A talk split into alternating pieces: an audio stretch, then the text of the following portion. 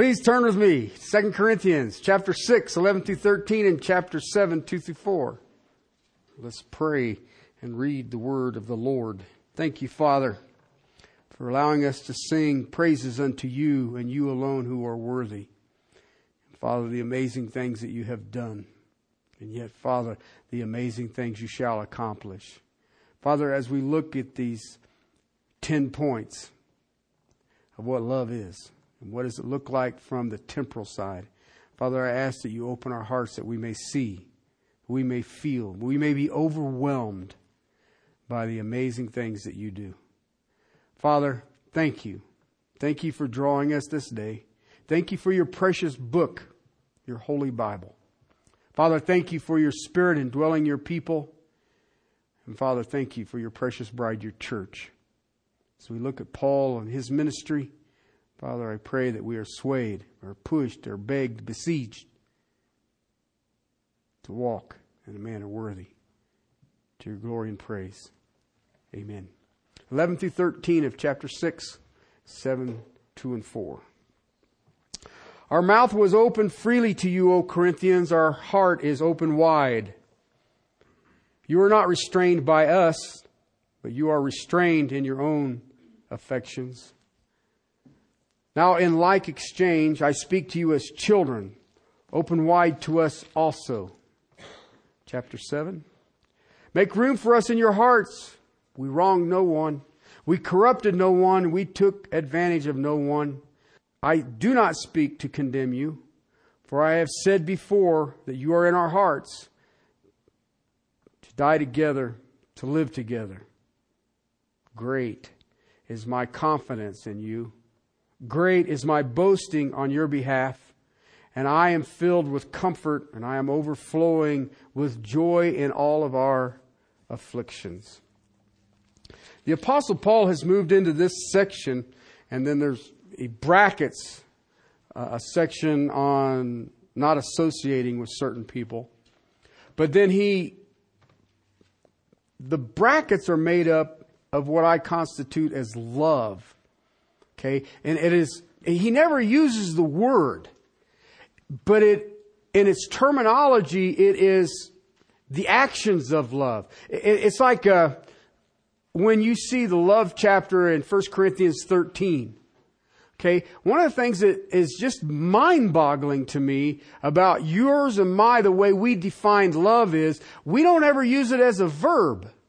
And yet if you go through 13, it's a verb. It is an action. There's a, it, it, there's a lot of times that we say we love somebody, but our actions don't validate that. And when you love somebody, the action is seen. There are times, you know, I hear people say, well, you know, my husband or my wife never says that I, that they love me. Okay, but what does their actions say? Because that's the key, because when I look at agape love, agopon, it is an action. It has got nothing to do with emotion. It ain't got nothing to do with sentimentalism. It has to do with what is the action? What does their life show me? Jesus so loved the world, right? What was his action? Do you see that? Okay, he didn't like he had to run around and tell everybody, you know, I love you. He says, no, I will give a sin sacrifice for humanity, my son. That's love. That's love. And you know, but I watch people and it's just, well, because, you know, I, have had two kids who've gotten married and, and I watch it and it's that, gee, you're like, whoa, man, you're not getting this. Um, they tell me they're in love. But what it is is romance. Every time it's romance, they do the batting of the eyes and, oh, we're going to go watch a movie together. That ain't love. I've seen movies. They're goofy. No, but do you see I'm trying to get it? It isn't this, oh, pitter, pitter, pitter, pitter, pitter, heart, heart, heart, heart. No. Okay, because you know what? you marry that person, in 20 years you're going to be going, what was I thinking? And if the action ain't there at the beginning, it gets a lot harder later. If the action is there in the beginning, then you don't have to prod it out of them. We get into the stuff that, you know, that is so pleasing to my eyes and to making me feel this well. So what will that do for me? That's what I want. Well, that ain't love. That's pure selfishness. Okay. And that's, that's why I tell my, told my kids, both my kids, uh, my daughter and my son, look at the parents. I mean, when Jim got married, I said, you need to look at Sasha's mom. Okay. And he's like, what? Yeah, go look. Cause that's what's coming. But, eh, you know, and everybody says, well, little short fat person, that, that's, I don't want that. No, that ain't what I'm talking about. What is her spiritual condition at this point in her life? If she's an infant in Christ and she's been married for 40 years, guess what? You're going to have your hands full. Okay. Same thing with my daughter. I said, go look at Ivan's father because how he treats his mother, the spiritual leadership and or lack of it is what you're going to have to deal with. And you know what? Both of my kids have come back and said, you were right. Okay. But see, they've already committed into it. All right. So, you know, it's to death do your part. And so, and you can't hire a murderer. No. But, but what I try to get people to understand is the spiritual condition of your love will be seen in the parents. If there's a lack of spiritual condition in the parents, then you know there's going to be a problem with the spiritual condition of that person that you quote unquote love. Okay? And, and, and it's tough. It is extremely difficult. As a father, you sit back and you watch it and you says, Hey, I warned you. I mean, if you tell somebody the bridge is out and they drive off the bridge, told you. All right. But you know what? They've all come together and they're drawing back to truth. And once you do that, but they all had to go through the proverbial, I don't know whether I'd call it bumps in the road or road rash, but either way, uh, they're growing. But there was a lot of things that could have been dealt with ahead of time if they'll just listen. Because you and I, I guarantee you what you classify as love at best is that parental love. Okay. That is not agape love. Okay? Parental love says this child or this parent is mine. Okay? I didn't have a choice in picking my parents or my kids. This is what I got. But there is a love there because you know what? We've walked a lot of miles together. That is not agape love. Agape love says, I will pick the nastiest, worst thing I can find and I will love it unconditionally.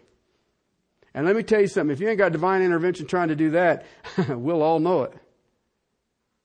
That's what the apostle Paul's trying to explain to us. When you're in ministry, that has got to be your single greatest force. What is my love? How does my love look? All right? that's what he's dealing with here. He made this statement in verse 11.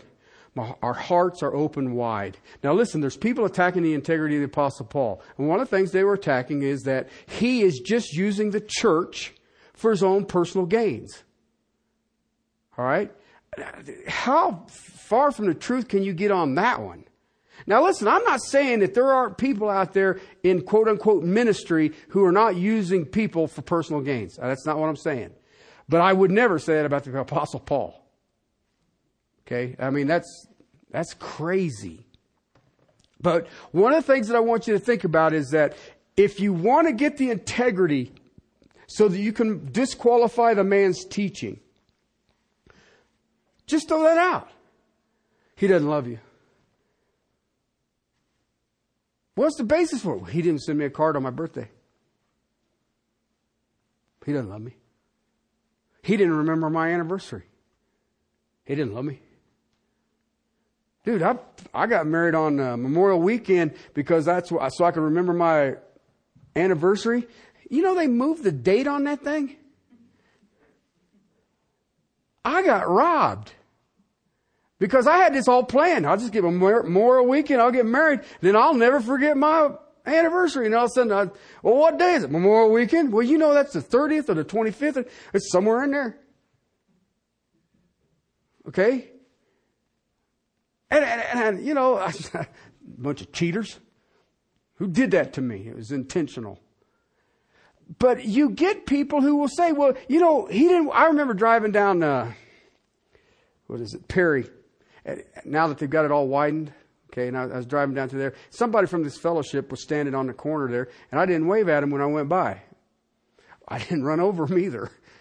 Okay? And they got mad and started a stink in the church. Well, he didn't wave at me. I waved at him. Sorry. My love is growing cold. I, that's the kind of stuff that I think about people throwing at the apostle Paul because they're just trying, what is that? You know, they don't love you. How does you know they don't love you? And, you know, I remember early in my ministry, anytime somebody wanted me to come to anything, I went. Okay, I didn't matter what it was. I mean, well, except Tupperware party. I ain't going to no Tupperware party. Okay, but anything short of that, I'd go to it. You know, my kid's birthday is this, my bar, bar mitzvah, whatever it was. Bar mitzvah? But anyway, um, he threw all these things out there, and I would go to him. Then I realized that I was just going all the time for no reason. And I said, you know what? This isn't ministry. And, and I remember a, guy, a friend of mine sitting me down saying, understand the tyranny of the urgent.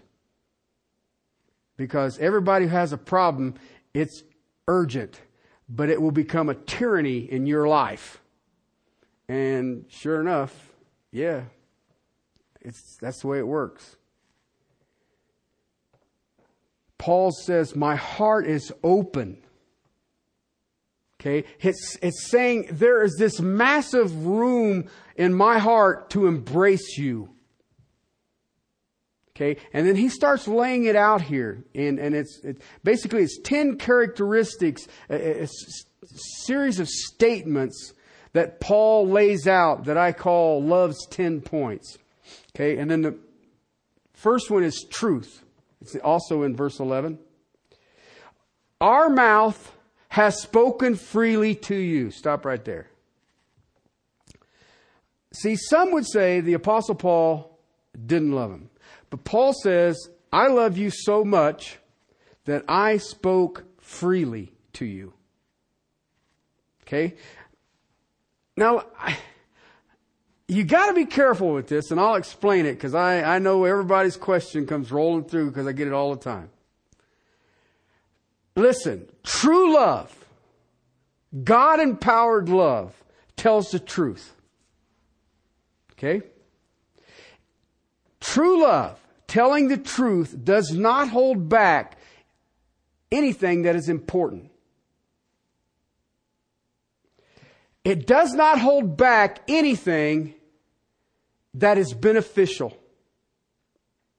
Keep that in mind. All right? Let me show you a text. 20th chapter of Acts. Paul saying goodbye to the Ephesian elders. He's in Miletus.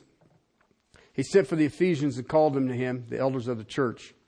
And when he got there, he says, You yourselves know from the first day that I set foot in Asia how I was with you the whole time. Okay? Serving the Lord in all humility, you've seen it, with, and with tears, you've seen it, and with trials, which came upon me through the plots of the Jews. How I did not shrink back. Now think about what he's saying here. How I did not shrink back from declaring to you anything that was profitable and teaching you publicly and from house to house. Okay? That is true love. That is love that steps out there and says, My love for you is I will not hold anything back. I will not hold back from you something that is profitable. Okay? Love. The love the apostle Paul says that you must have in ministry does not withhold, he opens your mouth. Listen, this is so simple, but it gets so confusing for us. When the heart is filled with love, love will make that heart speak. Right? Matthew chapter 12 verse 34, out of the fullness of the heart speaks the mouth. Alright? If your heart is full of love, then it will speak forth. It will speak forth truth. When that happens, the heart is full. The mouth has to speak, and when the, it is true love, then it will speak honestly. It will speak truth. Okay? Now I'm gonna give you caution here. When I start saying it speaks honestly, it speaks truth, the first thing comes up that everybody thinks about. Does these pants make my butt look big? He said love says I'm going to speak truth. Okay.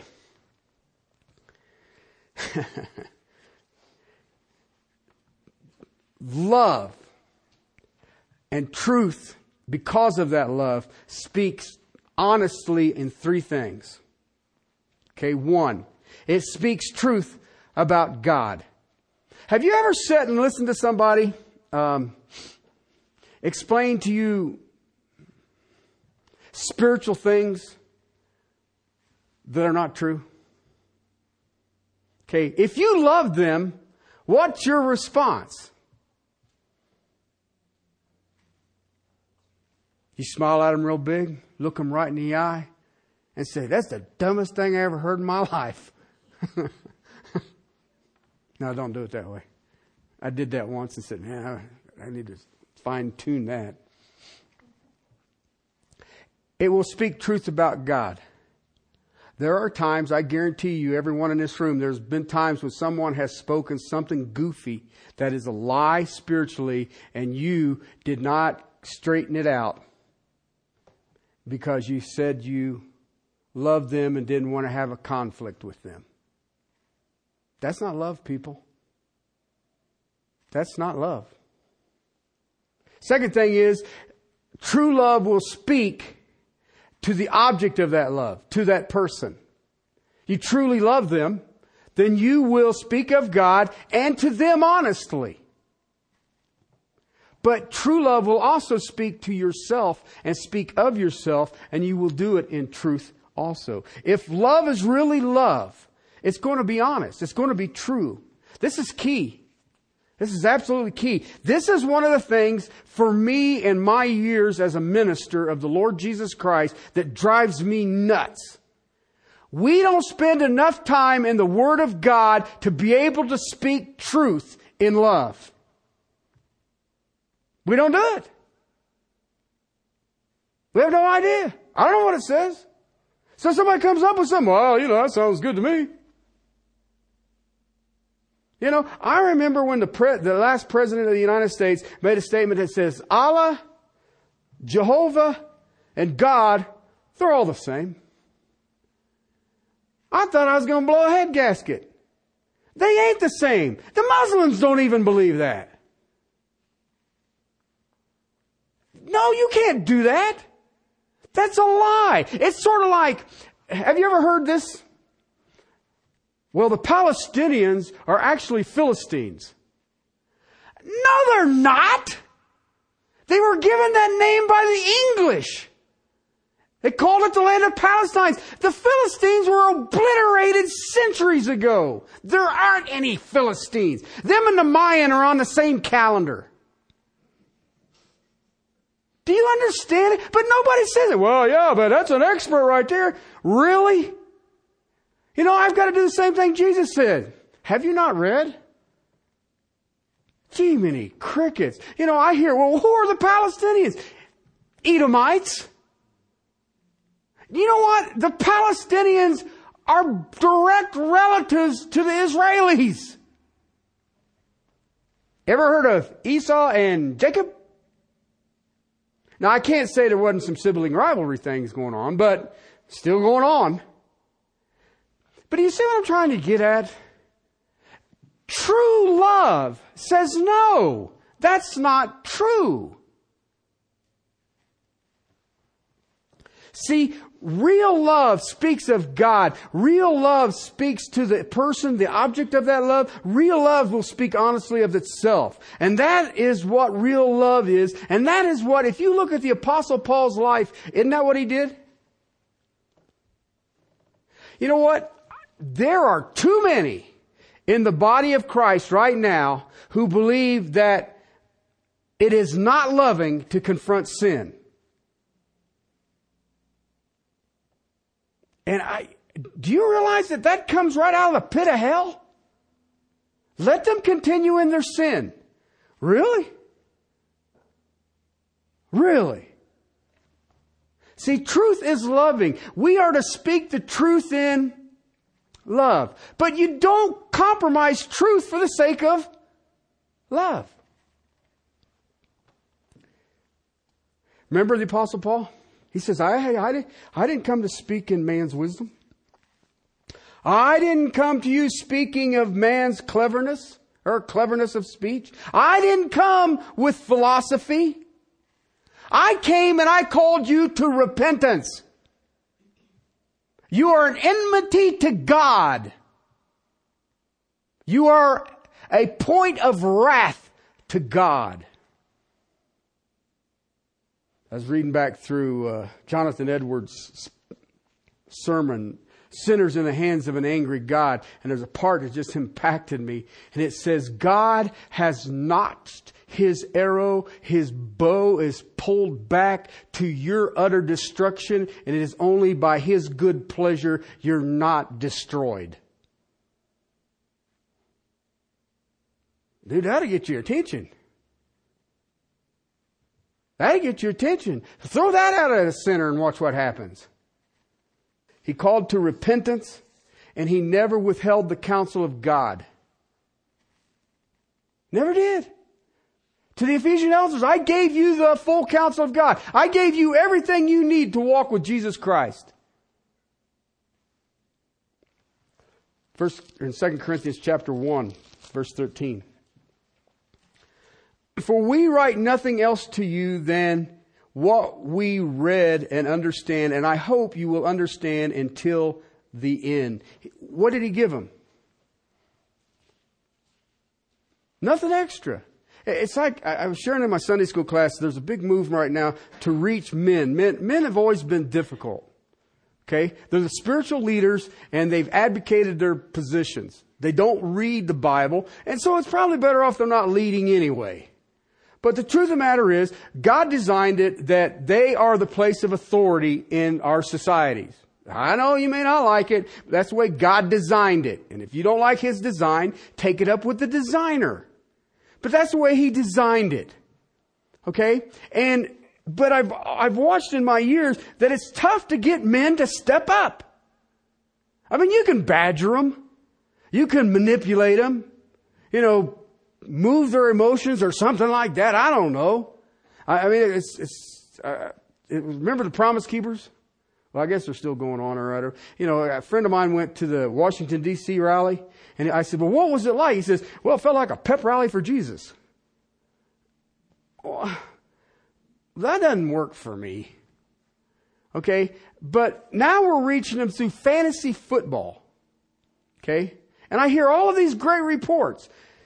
We have 75 men in our men's group. Well, what are you doing? Fantasy football. Why didn't I think of that? Okay, do you understand fantasy football is nothing but gambling? It's a pool.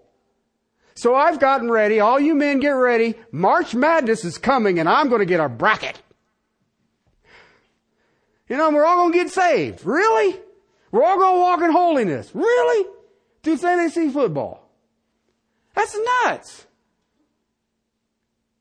Okay? These are the kinds of things that I sit and I watch all of this and I sit there and go, but you give them truth.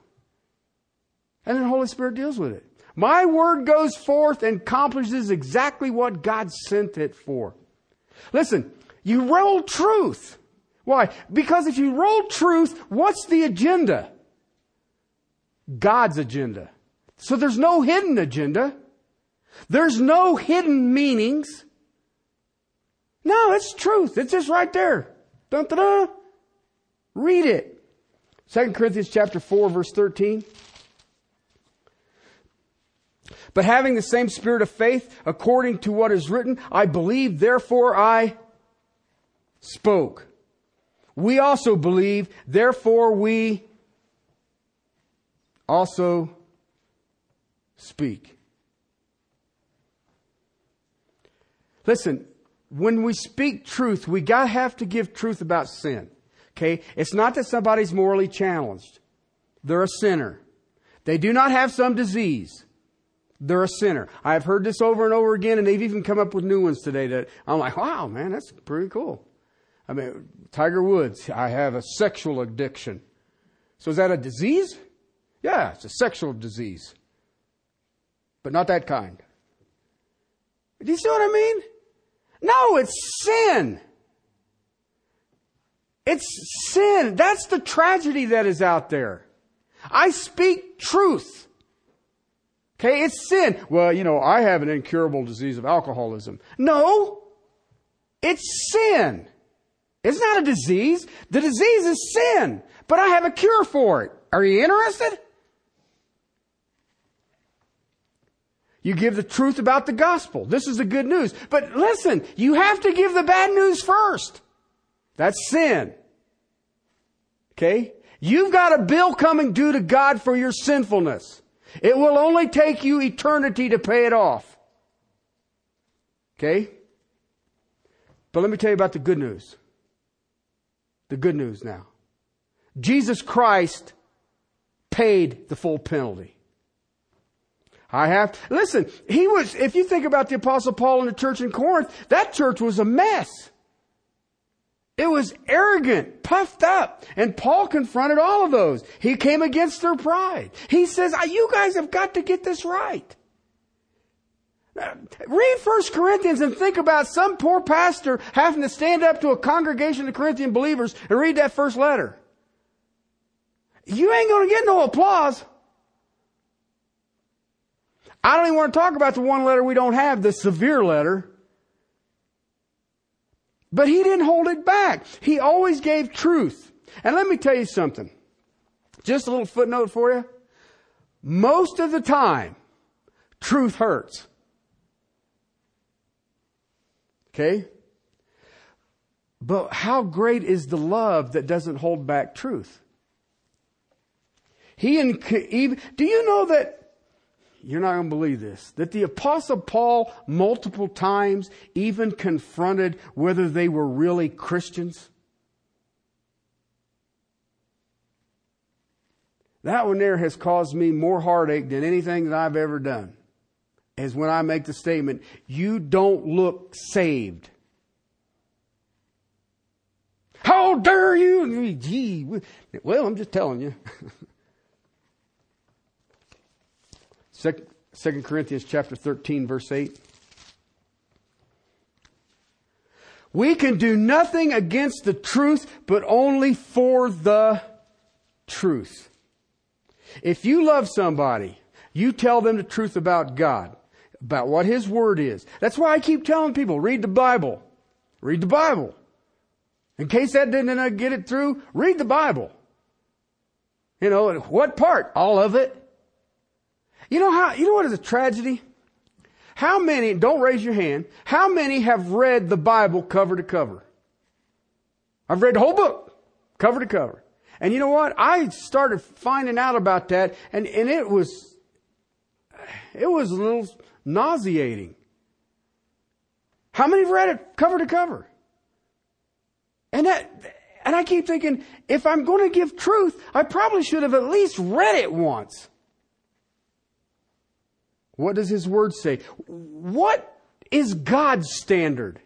Because one of the things that I've watched is we've raised grace up so we can bring God's standard down. Okay, truth of the matter is, you keep God's standard up, how big is grace? The standard don't change. God is unchanging. He's the same yesterday, today, and forever. And they're going to be that way. So what is his standards? What is his requirements? You give truth. This is what he requires. If you don't do that, can you really say you love somebody?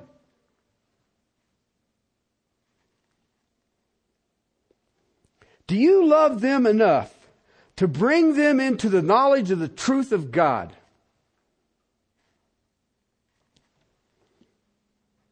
If you don't, then you don't love them very much. Love doesn't hide saving truth, nor does love hide sanctifying truth. We've done that. We'll give you saving truth, but once you say the prayer, walk the aisle and get dunked, you don't have to do nothing. You can go back and live just like you were. Because once saved, you're always saved. The problem is, we're not getting the once saved. Because if you are once saved, then you're living in sanctifying truth. Love speaks it. Love carries it. He cares so deeply for the love of that object and that person. It speaks truth to confront that person's sin. Paul did that. Read 1 Corinthians. That's all that book is. He deals with their sin. He deals with it straight up. He deals with it face on. Okay? And I mean, it all comes in the essence of pride. That's what he starts with. You're boasting. If I boast in anything, I boast in Christ. Oh no, I boast, I'm of Paul. I'm of Apollos. No, man, I'm of Cephas. And of course, the real spiritual ones, but I'm of Jesus. It's all pride. You, when you have the perversion of the spiritual gifts, it was pride that was perverting it. Look at me, look at me, look at me. It's the same thing you see today, but we don't confront it. Love is candid. And love is extraordinarily candid to the ones it loves.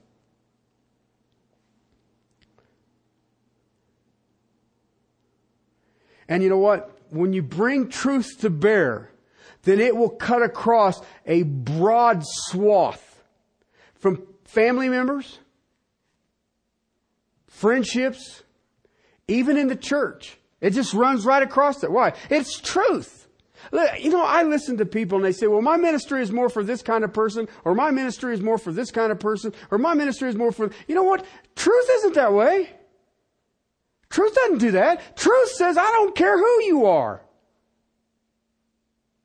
You can take truth to the four corners of the globe and it's still going to be truth. I don't care if the person has a lot of money or no money. I don't care if the person is highly educated or not educated. You bring the truth to bear on it because you do it because of the love of God is poured into your hearts. You bring it to bear and it will hit, them straight on. Face up.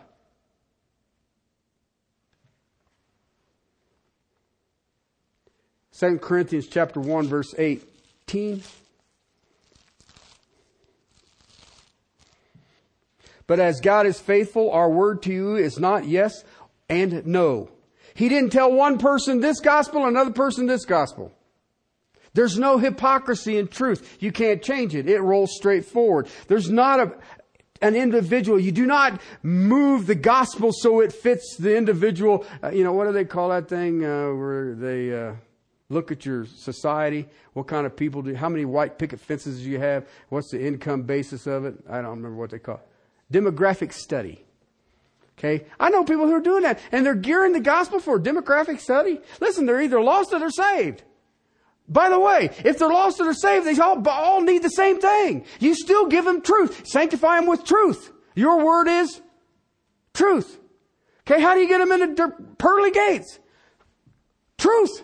So, it's really cool. God says, listen, you guys can't handle complicated things. I'll give you one book. And we'll go out and get a whole bunch of books about that one book and we'll stand in line to read those books about that one book, but we won't read that one book.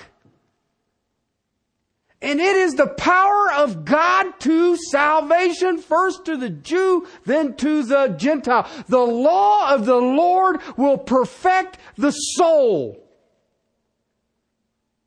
That's amazing to me. The largest book in the Bible is what? Book of Psalms. Largest chapter in the Bible is what? Psalm 119. Do you know what the topic of Psalm 119 is? Give you three guesses, but you can't. The book! So I'm thinking if the biggest book and the biggest chapter is focused on the Word of God, hello, I should pay attention.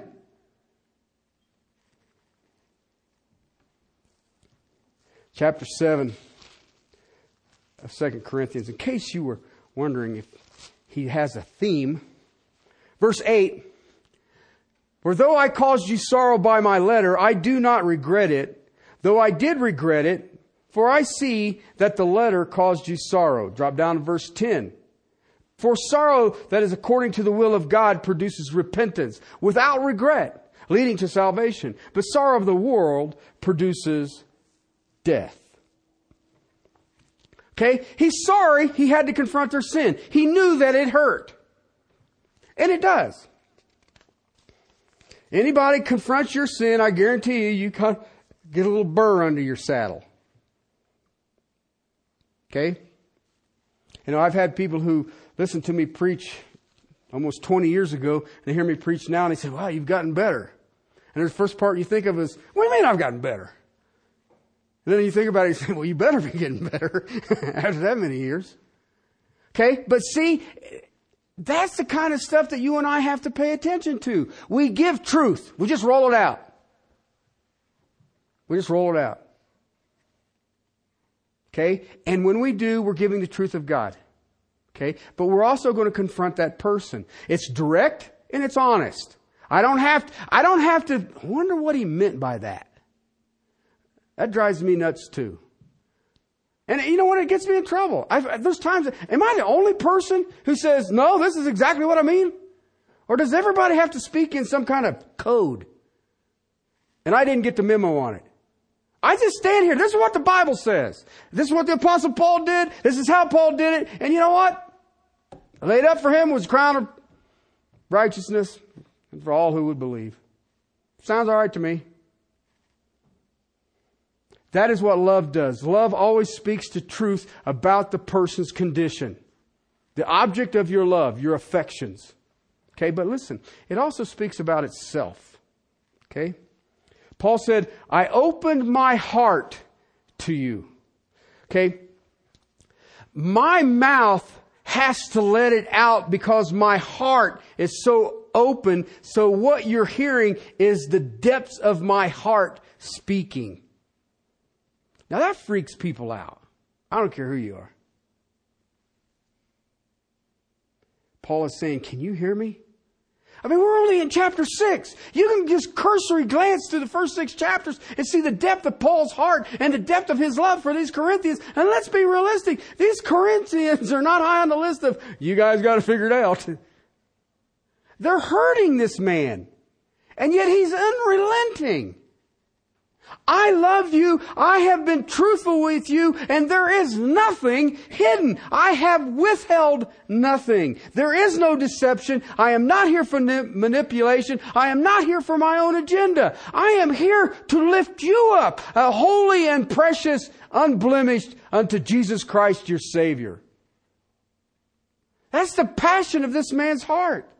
I have suffered, Paul said, in much afflictions in the country, to the Jews, from Gentiles, from robbers. I've been stoned, I've been shipwrecked, and it's all because of you. I have laid my life on the line. Paul says, it is my heart you're hearing. Listen well. Listen well. Why? He's overwhelmed by truth. Truth has filled his heart because of his love for these people, and he speaks forth truth. Love speaks from the depth of the heart. There's no shallowness here. There's no boundaries here. I'm not, you know, people, I am passionate about the Word of God, in case you hadn't figured that out yet. Okay? That is passionate about me. And people will say, well, when you're out and about, you're, you're more quiet, you're more reserved. You're still same. Still same. Okay, I'm just not standing up and saying, all week long I've been studying this and you're about to get a dump truck on you. Okay, it's still same. The passion of my heart is the truth. And with that truth, I share it. I don't stop. I share it with lost people. I share it with saved people. I share it with those who are mad at me. I'll share it with those who ain't mad at me. Paul held nothing back that needed to be said. I have people come in to me sometimes that want me to work on their motorcycles, and they've know they said, "Well, we hear you're a preacher," and I said, "Yeah, yep, that's my real job." And they said, "Well," and then all of a sudden they shift into spiritual. I mean, they literally, it's a tilt your head kind of thing. But they all do it. I mean, you just, you're like, oh, does that hurt? And then they want to explain to me their spiritual expertise. And, you know, no. You know, I just look them right straight in the eye and say, that's not in the Bible. Well, it's gotta be in the Bible. Well, it may gotta be, but it ain't. Okay? And, well, how do you know? I've read mine. How about you? Do you ever get past the one picture of the cross? You know, it's on the front cover. Do you see what I'm trying to get at? I, you can't back off of truth.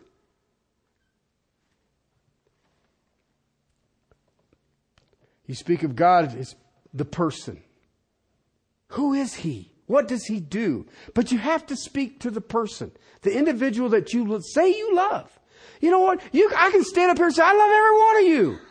But if I withhold truth from you, or I don't correct you, guess what? I don't love you. I mean, that's why nobody wants to hang out with me. I don't know. But, but I'm going to say truth. But you know what? I would expect you to do it back. All right? I'm not immune. I'm not sinless. I got up this morning and kicked the edge of my bed. I was not sinless. I was ready to blow that bed up, but my wife was in it, and she'd probably got. You just blew me up. I was aiming for the bed. Guess I should have turned the light on. Okay, but you see what I'm trying to get at? You, you confront it. Why? You immerse yourself in truth so when you see falsehood, you can say, that ain't true. You know, I hear him talk about God in ways that I'm like, where did you come up with that idea? If you just try real hard, He'll let you in. Really?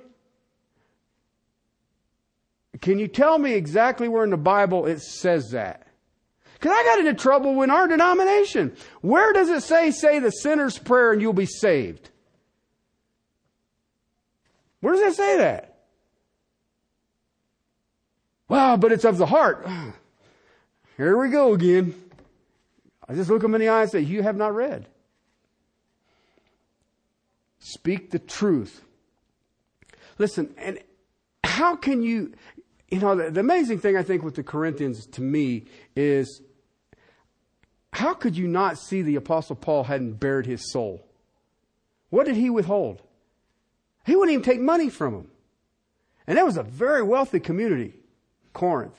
That's where the freed slaves Rome would give you a plot of land, and then they had a, a huge business industry. Part of it was uh, shipping and transportation, but you could come into the port on one side, move your goods, and move it up to the mainland of uh, of the Greek peninsula. Or they had the isthmus that they would actually carry ships across, or the cargo across, and load them into a ship on the other side. But the, the, the, there was good money being made in Corinth, and he didn't do any money from them.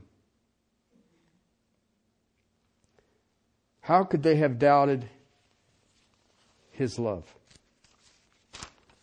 I want to close with this. He makes a statement here that's really kind of cool. I'm going to save this for last. I know it's in the middle of the verse, but get over it. I've opened my mouth, spoke freely to you, my heart is wide open. Then he has a little phrase right in the middle. O Corinthians. O Corinthians.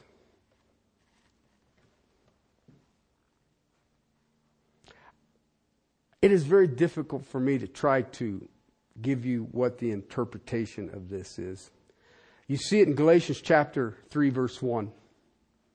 Oh, Galatians. You see it in Philippians chapter 4, verse 5. Oh, Philippians. It and its structure. It has it, it, it has an, an intense feelings. It, it has to be based on a deep emotion. I mean, when he's at the Galatians, he says, Oh, foolish Galatians, who has bewitched you? What you've begun in the spirit, you're now perfected in the flesh. he's just overwhelmed as his love for them is this intense. It's to the fiber of his soul. And that's what he's saying here. Oh, Corinthians! I am overwhelmed by the intensity of my passion for you. I have spoken freely to you. I have opened my heart wide to you. All this I have been saying is out of the depths of my heart. You know what we call it today? He's being vulnerable. He ain't hiding nothing. There ain't nothing held back here, people. Oh, Corinthians, I open my mouth and I speak freely to you. My heart is open wide to you. That's the immensity of truth. And you have seen the truth of the very depth of my heart. That's the evidence of his love. Evidence of true love. It's truth. Truth holds nothing back. Okay? Now, the great question is do these pants make my butt look big? You just look them in the eye and say, Oh, sweetie, I'm compelled to hold nothing back. You really want that answer?